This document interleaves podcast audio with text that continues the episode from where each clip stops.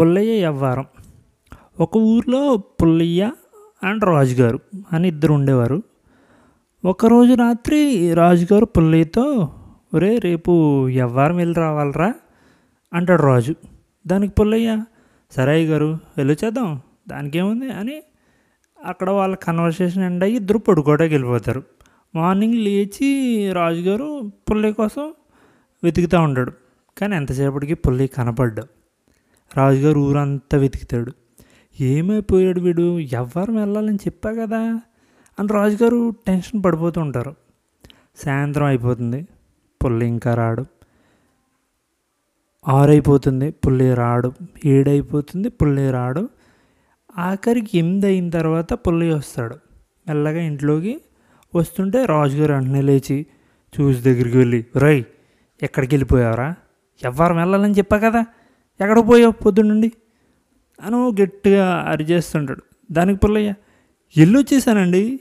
ఎక్కడికరా? ఎవ్వరమండి ఎందుకు వెళ్ళావురా? మీరే కదండి. ఎవ్వరు వెళ్ళి రావాలన్నారు. రే రే పుల్లయ్య వెళ్ళమంటే ఏదో పని చేసుకుని రమ్మని కదరా. ఏమో అండి నిన్న మీరు నిన్నవేం చెప్పలేదు. ఓరి నీ దుంప తెగ గొప్పోడు రా బాబు. అని రాజుగారు కొంచెం హట్ అయ్యి సరే. అమ్మ జీవితం. వెళ్ళి ఏదో ఒకటి తిని సావు. ఇంకోసారి ఎక్కడికైనా వెళ్ళినప్పుడు పని ఏంటి? ఇవి వివరాలన్నీ తెలుసుకో. ఊరికినే వెళ్ళిపోతే ఎక్కడ? సో ఇలాంటి పుల్లయ్యలో మన జీవితంలో చాలామంది ఉంటారు. వినరు ఏది సరిగ్గా పూర్తిగా వినరు. అన్ని సగం సగం పనులు. సో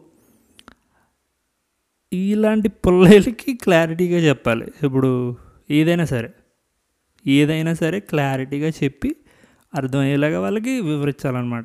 సో ఇప్పుడు ఇలాంటి పిల్లలు మీ జీవితంలో ఉంటే కొంచెం జాగ్రత్తగా ఉండండి and that's it thank you